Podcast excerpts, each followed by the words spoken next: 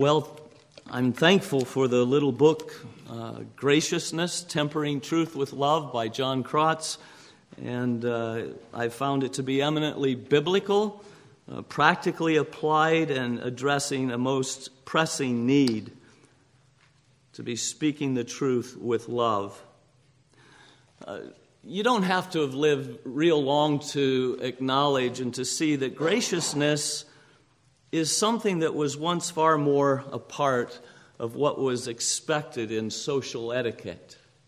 That, that people just were expected to treat one another with a certain element of grace.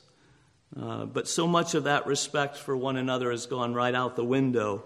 Uh, according to James, true religion exists in a bridled tongue coming from a good heart.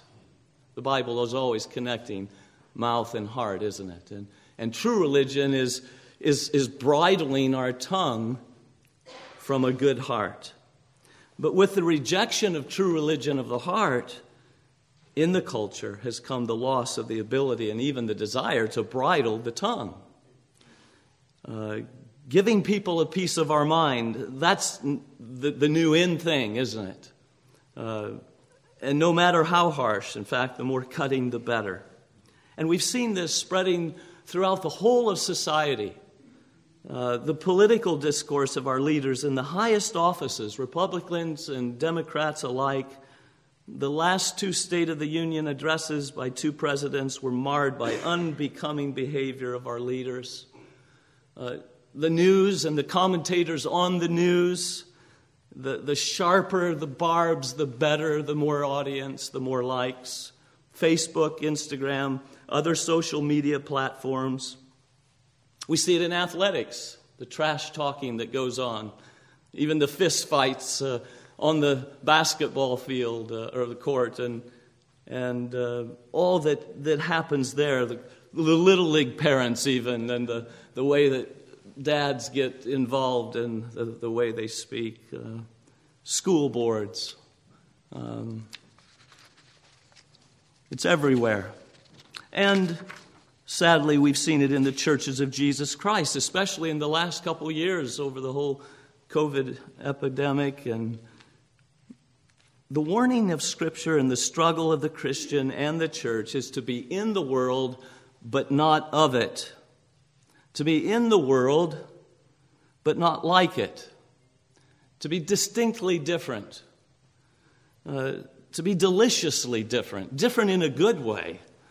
Um, to not let it squeeze us into its mold, which is its ever constant pressure upon us. And so I think John Crotts has done us a service by taking us back to the Bible to find our help in God Himself in this prevailing climate of ungraciousness, uh, of hating and being hated. That's the world. It's always been the world, but I think we're seeing it uh, just in a more bald and in your face uh, reality in our culture in a way that we haven't before.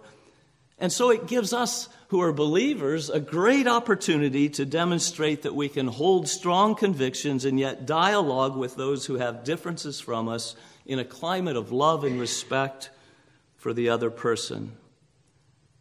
So there's a great opportunity for us to adorn the gospel of Christ. The darker the night, the brighter the stars shine. And so, as we see our culture just awash in this, this nasty speech, what an opportunity for our mouths to be seen as trees of healing and blessing and fruitfulness rather than that of destruction. I was just reading yesterday in World Magazine of, of all the organizations that have arisen after the contentious 2016 election, and they sought to get the most liberal and the most conservative folks to sit down around a table and just to talk. And if they found uh, conservatives and liberals that, that both liked the Braves, the Atlanta Braves, as long as they're talking about the Braves, everything was fine. But as soon as they went into the political discourse, it was hatred and barbs flying at each other. And so the aim of these, these groups, uh, there's some that are Christian based, uh, most uh, that I read of were just nothing to do with Christianity. but they're just wanting to try to, to get folks to sit down and to talk without hating each other. That was the goal. Well, what, a, what an opportunity for us to shine. Um, so, last year at the General Assembly of the RBNet down in Mississippi, I wasn't there, but I heard a report uh, that during the business meeting, uh, there was a clear difference of opinion on some matter that was being discussed. Uh, one visiting pastor watched and listened, and he saw men conducting themselves with such graciousness and mutual respect that on the spot his mind was made up that this is the group of churches that I want our church to join. What was it? It was just people talking about something that was a clear difference of opinion, but doing so with respect and love for each other. There is grace in Jesus Christ to disagree graciously. Now, last week we saw that it has a lot to do with cultivating a gracious mindset, the, the way we think. There were four points. A mindset where we properly appraise the other person's value, whether we're talking to a lost person or a saved person, they're made in the image of God. Uh, we treat them uh, accordingly. Uh, secondly, we're to think what we owe them. And according to Scripture, we owe them love. Uh, we owe them uh, to be treated like we would want to be treated, the golden rule. Uh, thirdly, we were told to make charitable judgments, assuming the best in the other until facts prove, prove otherwise. And then, lastly, uh, to consider the outcomes, to actually think of, of, the outcomes of the different behaviors, our words. What, what outcome would this word produce in the other? What outcome would this tone produce? We're either throwing gas on the fire or a wet blanket. And uh, so to, to think. So much of it has to do with our mindset, and that's what we, we saw last week. We come to our concluding uh, chapter in this study, and it's called Cultivating Graciousness in Community, together as the body of Christ. Uh, Christianity is a team sport, like volleyball or football or basketball. It's not like tennis or golf, where the outcome of the game depends upon one person alone, but upon the performance of the whole team and their ability to work together. Now, to be sure, even in team sports, there's a lot that a person can do on their own to hone their skills, improve their fitness, but ultimately the success of the whole team depends upon their ability to work well together. Uh, the Phoenix Suns are having a good year, as my son in law loves to tell me, out in, in Mesa. Uh, but no small part of their good year has to do with the way that they assist one another. Uh, the one thing they do extremely well is to pass the ball to a more open player. And it is a beautiful thing to behold. Uh, while I was out there, we watched a game, and, and, and what it is is one player is giving up the shot to someone that might be a little bit more open than he is with a better chance of scoring than him. And so he sacrifices his shot to give it to somebody else who's in a better position. And in the end, the team together does better. Maybe he doesn't get as many points, but you see, the concern is for the team, for the team. And that's the, the essence of what this chapter is all about. Uh, sanctification Growing in graciousness is a team endeavor. And though there are things that we can do individually to grow in grace and this graciousness, as this whole book has, has challenged us, um, we dare not miss the context into which God has wisely placed us. So, where does Jesus put believers? Um, when they're converted. He puts them into the church, doesn't he? That's his plan. That's his plan for growth into Christ likeness. They're baptized upon conversion. That's a church ordinance.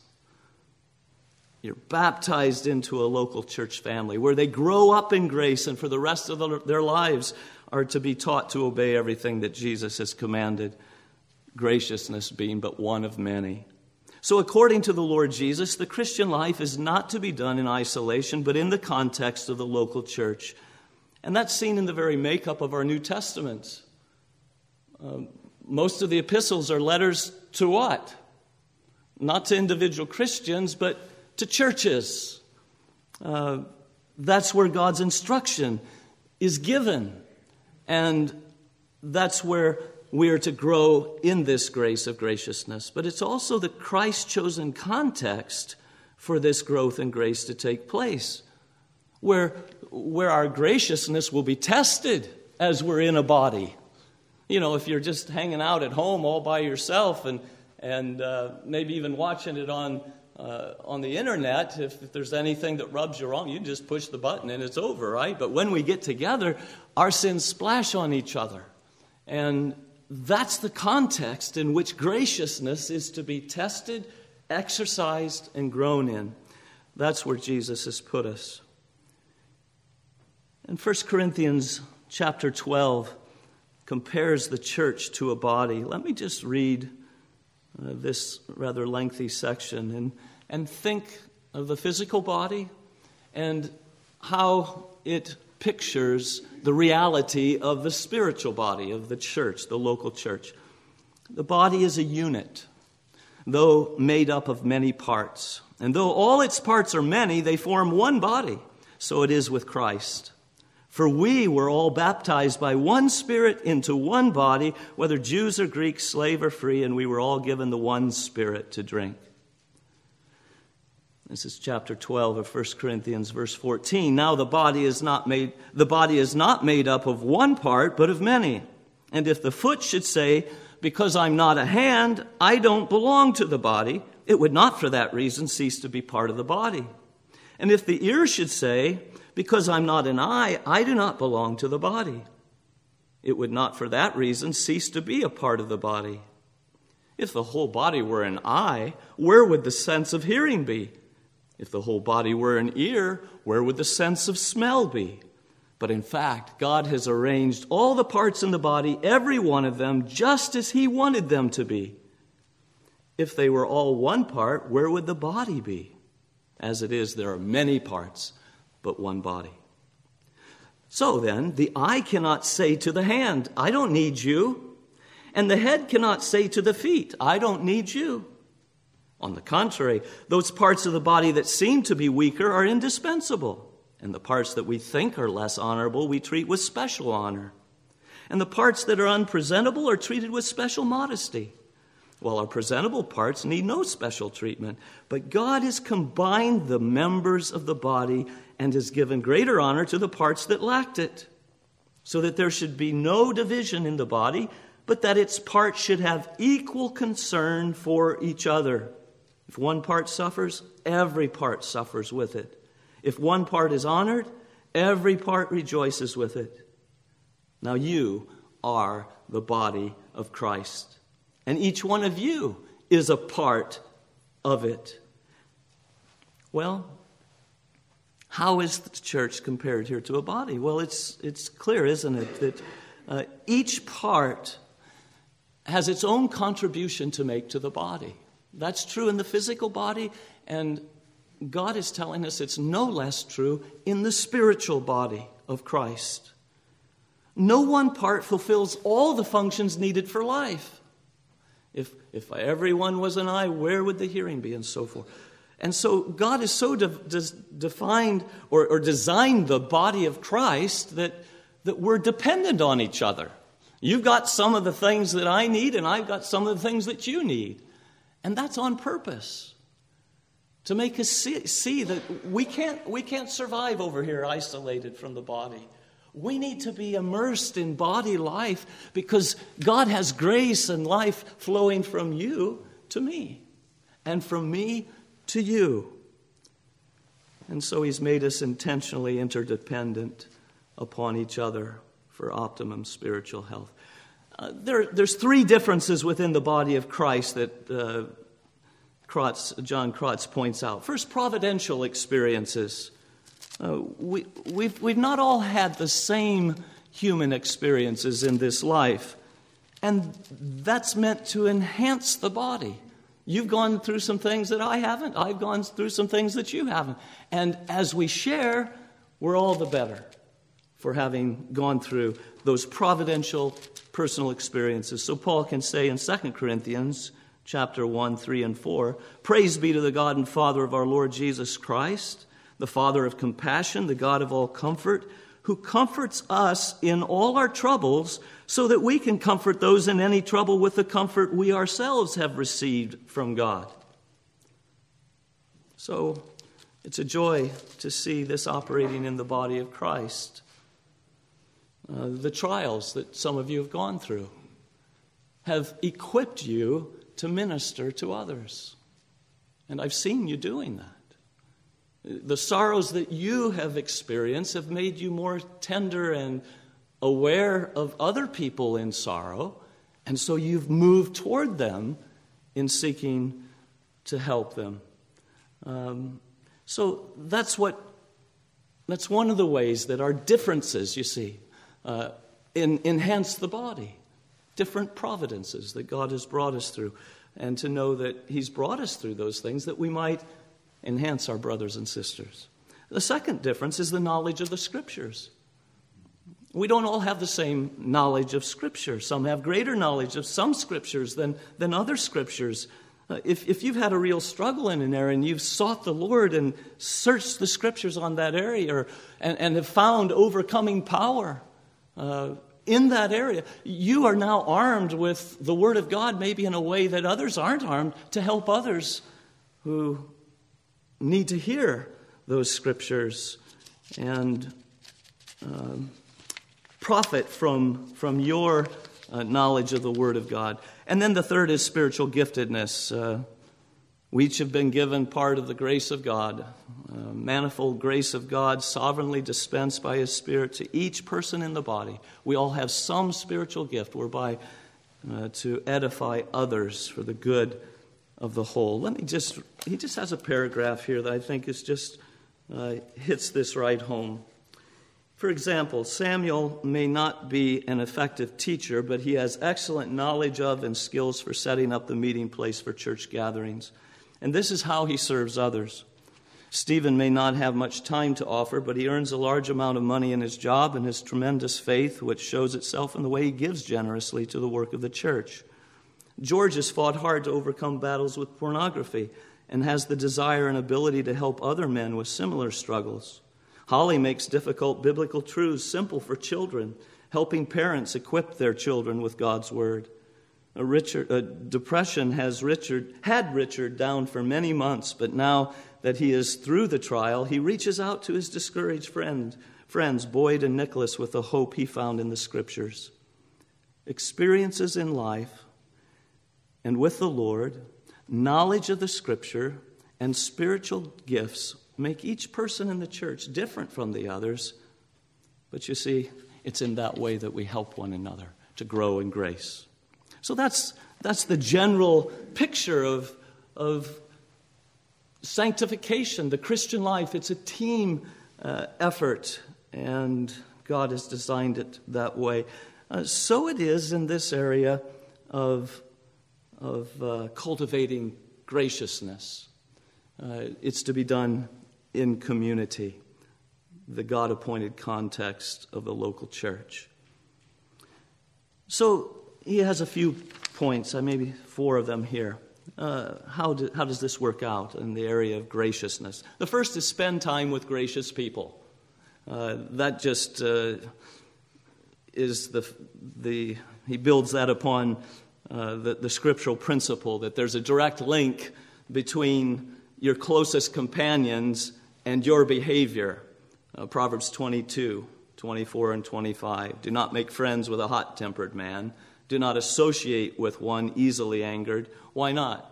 Because you might learn his ways and get yourself ensnared. This imitation principle works both ways, though, not just negatively. Don't hang out with uh, people who uh, will pull you down, but positively as well. Proverbs 13:20. He who walks with the wise grows wise. But a companion of fools suffers harms, uh, suffers harm. So, so it's, it's just a biblical principle that, that those that we have as companions, our closest uh, people that we are hanging out with, we, we tend to assimilate their behavior. And that is, can work for our good or evil. Well, that, that applies here to this gracious principle. You remember when the religious rulers of the Jews threw John and Peter into prison, and Acts 4:13 says when they saw the courage of Peter and John and realized that they were just unschooled ordinary men, they were astonished. And they took note of them that they had been with with Jesus. What's the connection with Jesus? Well, there's something about him that I see in you. We saw something of Jesus' courage and wisdom. And, and now we're seeing something of the same courage and wisdom in these men. And they took note of them that, that they had been with Jesus. As the, disciple, as the, the master, so the disciple. And in the church, as we are hanging out with gracious people, it's a way of a means of grace whereby we learn to grow in graciousness. Now, in ways that we don't realize many times. We pick up the traits then of those we spend lots of time with, and that imitation principle that God has put into the soul is to be put to good use. It's to be put to good use in your homes, parents, as your kids are looking at you and imitating you. It's to be put into good use here in the church. Remember how Paul put it to the Corinthians and, the, and those in Philippi follow my example as I am following the example of Christ. No small part of the, the ministry is to set an example for, for others. And that's the same imitation principle. But it's not just for ministers, it's for the whole body. So he, he encourages us that if graciousness is something you want to grow in, look around the church and ask this Who are some of the most gracious Christians I know? Look around and ask this Whom would I want to be confronted by if I was wrong about something? He's trying to help us figure out who, uh, who are really growing and eminent in graciousness. And then once you've identified some good examples of graciousness, become intentional about spending time with them. If they're truly gracious, they will be open to that, Mr. Crotts says. So that's right approach them. Ask them if you can spend time together, and then think together about possible times to be together, both inside and outside of church, before and after the services. Uh, we have opportunities to spend some time together. But then also outside of the church, eating out together, offering to help uh, in an outdoor work project together, to go to a ball game together, spending time with gracious people. Uh, to notice their graciousness and to imitate it. So that's the first uh, practical way that we as a body can help one another grow in graciousness. The second is then ask for help. It's building on the first. This person that you've identified, you want to spend some time with, invite that person to point out any lack of graciousness that they see in you. Often ungracious people are unaware of their critical uh, spirit or their harsh tone. Um, just heard recently of a, of a pastor had a little eight year old boy come up to him and said, Why are you always angry when you preach? well, he didn't know he was angry, but that's how it was coming across. Well, it's good to have an eight year old son that will tell you something that you need to hear, uh, or an eight year old boy.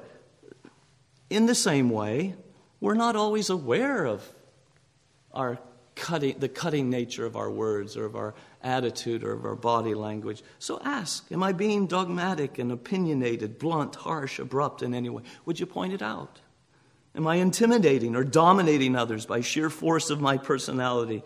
Do people feel ill at ease in my presence because of a lack of graciousness? Please help me identify ungraciousness in my behavior.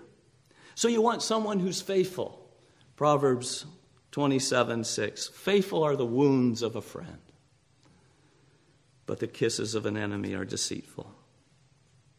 So, you've asked for help, pointing out the lack of gracious, graciousness, and then asked for help in how could have I shown more grace and kindness in that situation. So we're, we're wanting to identify both negative and positive. It's the principle of Scripture. We want to put off all that does not look like Christ and put on Jesus Christ in every area of our life. So we're asking not only what do I need to put off, but what could have I put on that would have been more gracious in that situation? Again, you see why you need to spend time together or you'll never. Uh, your, your friend will never be able to help you in these ways.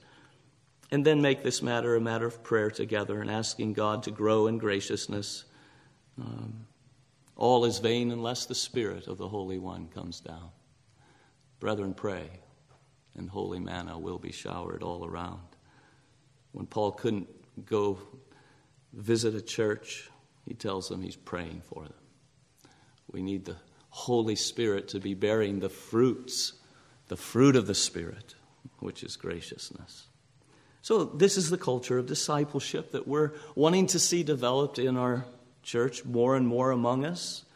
Uh, men, if you've not taken that six week class with Roger Cryan, I'd encourage you the next time that is offered to do so. We're studying Mark Dever's book, and he, he defines discipleship as disciples helping disciples follow Jesus.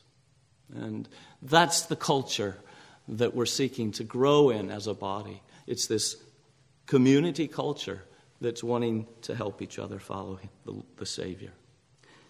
And then, when your faithful friend does correct you, Crotts says, Remember, number one, yes, this is painful to pride. After all, they are called wounds of a friend. Wounds hurt. But remember that. It's for our good. Second, remember that you asked for it, literally. And thirdly, remember that only fools refuse correction. Proverbs 9, 7 to 9. Whoever corrects a mocker invites insult. Whoever rebukes a wicked man incurs abuse. Do not rebuke a mocker, or he will hate you. Rebuke a wise man, and he will love you. Instruct a wise man, and he will be wiser still. Teach a righteous man, and he'll add to his learning. And then lastly, thank your faithful friend. It's not easy pointing out a fault, even if you've been asked. It's hard work.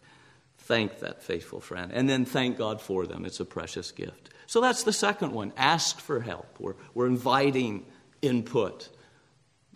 If God has put the whole body out there for my good and and, and I'm just cushioning myself from everyone else, then I'm, I'm, I'm the poorer for it. But if I'm opening myself up to brothers and sisters, then I'm the better for it. That's the way Christ wants it to be. So, the third thing take the initiative to be gracious at church gatherings. Before and after church, prayer meetings, small groups, as you're intermingling with people, um, these are opportunities to take the initiative and graciousness. It's a sign of a healthy church, Crotts says, when after the service is over, members hang around and spend time together. And those are opportunities to uh, be practicing graciousness. Let me just read what, what he says here in, in one place about this. While it might seem artificial for you to intentionally manufacture a gracious comment, in other words, if you're, you're saying, Oh, I'm going to try to work at being gracious, and you're conscious about that, he's saying it, it might seem artificial for you to intentionally uh, manufacture gracious comment to make to another person, as opposed to gen- gentle sweetness naturally just oozing and flowing from your grace filled heart. But sometimes discipline requires you to do what you know is right in spite of what is happening in your heart. So, so he's just saying if, if you've grown up with this idea that, that if it doesn't just flow out of, by the Spirit and it just oozes out of me, then I shouldn't be trying to do something. Trying is wrong. You've got a, a bad principle you picked up somewhere along the way. No, we are to discipline ourselves to godliness. That means we're to discipline ourselves, to train ourselves to be gracious with each other. And so uh, there's no um, disconnect between the Holy Spirit working in us and us working out that salvation in fear and trembling. There's no uh, conflict between trusting in the Holy Spirit to make me more gracious and looking at opportunities where I can practice being gracious. Uh, the two actually go hand in hand. While it's important to depend on the Spirit for spiritual progress, you must take responsibility and do what is right in spite of your feelings, trusting that the Holy Spirit will inspire your heart to follow. You should immediately seek to say kind words in kind ways to your fellow Christians when your church meets. Well, you, you see the wisdom of that because if, if you only say kind things when you feel like it, I guarantee you, when somebody chews you out and ridicules you, you're not going to feel like it. You're going to feel like giving it back to them. And that's, that's when you most need to pour a blanket on the fire. A gentle answer turns away wrath, uh, whereas a harsh word just stirs it up all the more. So that's a help, helpful uh, thing to hear. Uh, so have a plan. Maybe your plan this Lord's Day is to be a better listener. So ask one or two questions and then concentrate on listening to the other person. That's graciousness, isn't it? Not just to be airing your opinion, but to be listening well. Uh, maybe your plan is to show gratitude and to thank people for ways that they are benefiting you. Maybe it's a Sunday school teacher. Uh, maybe it's just uh, someone who's in some way serving in the body, to show gratitude. And you're working on that. You're, you're saying, now, who, who has benefited me that I haven't thanked recently? And so you, you're, you're growing in graciousness. Or maybe it's to encourage. Who, who could I encourage? Who's, who's down? Who's hurting? Uh, could I come alongside and, and comfort? Crotts says, engaging with fellow church members ought to be a major arena for your graciousness to be cultivated. So that's the third one, taking advantage of our times together uh, to, to, to practice and grow in graciousness. Then, fourth, make use of the many tools available and discuss them together with this partner of yours that you're seeking to help each other grow in grace. Um, there are tools, there's books on certain topics. Uh, read them, discuss them together. Sermons heard, uh, stuff on the internet. Pray together about uh, these, these things. He talks about biographies of gracious people can become excellent, winsome examples to imitate.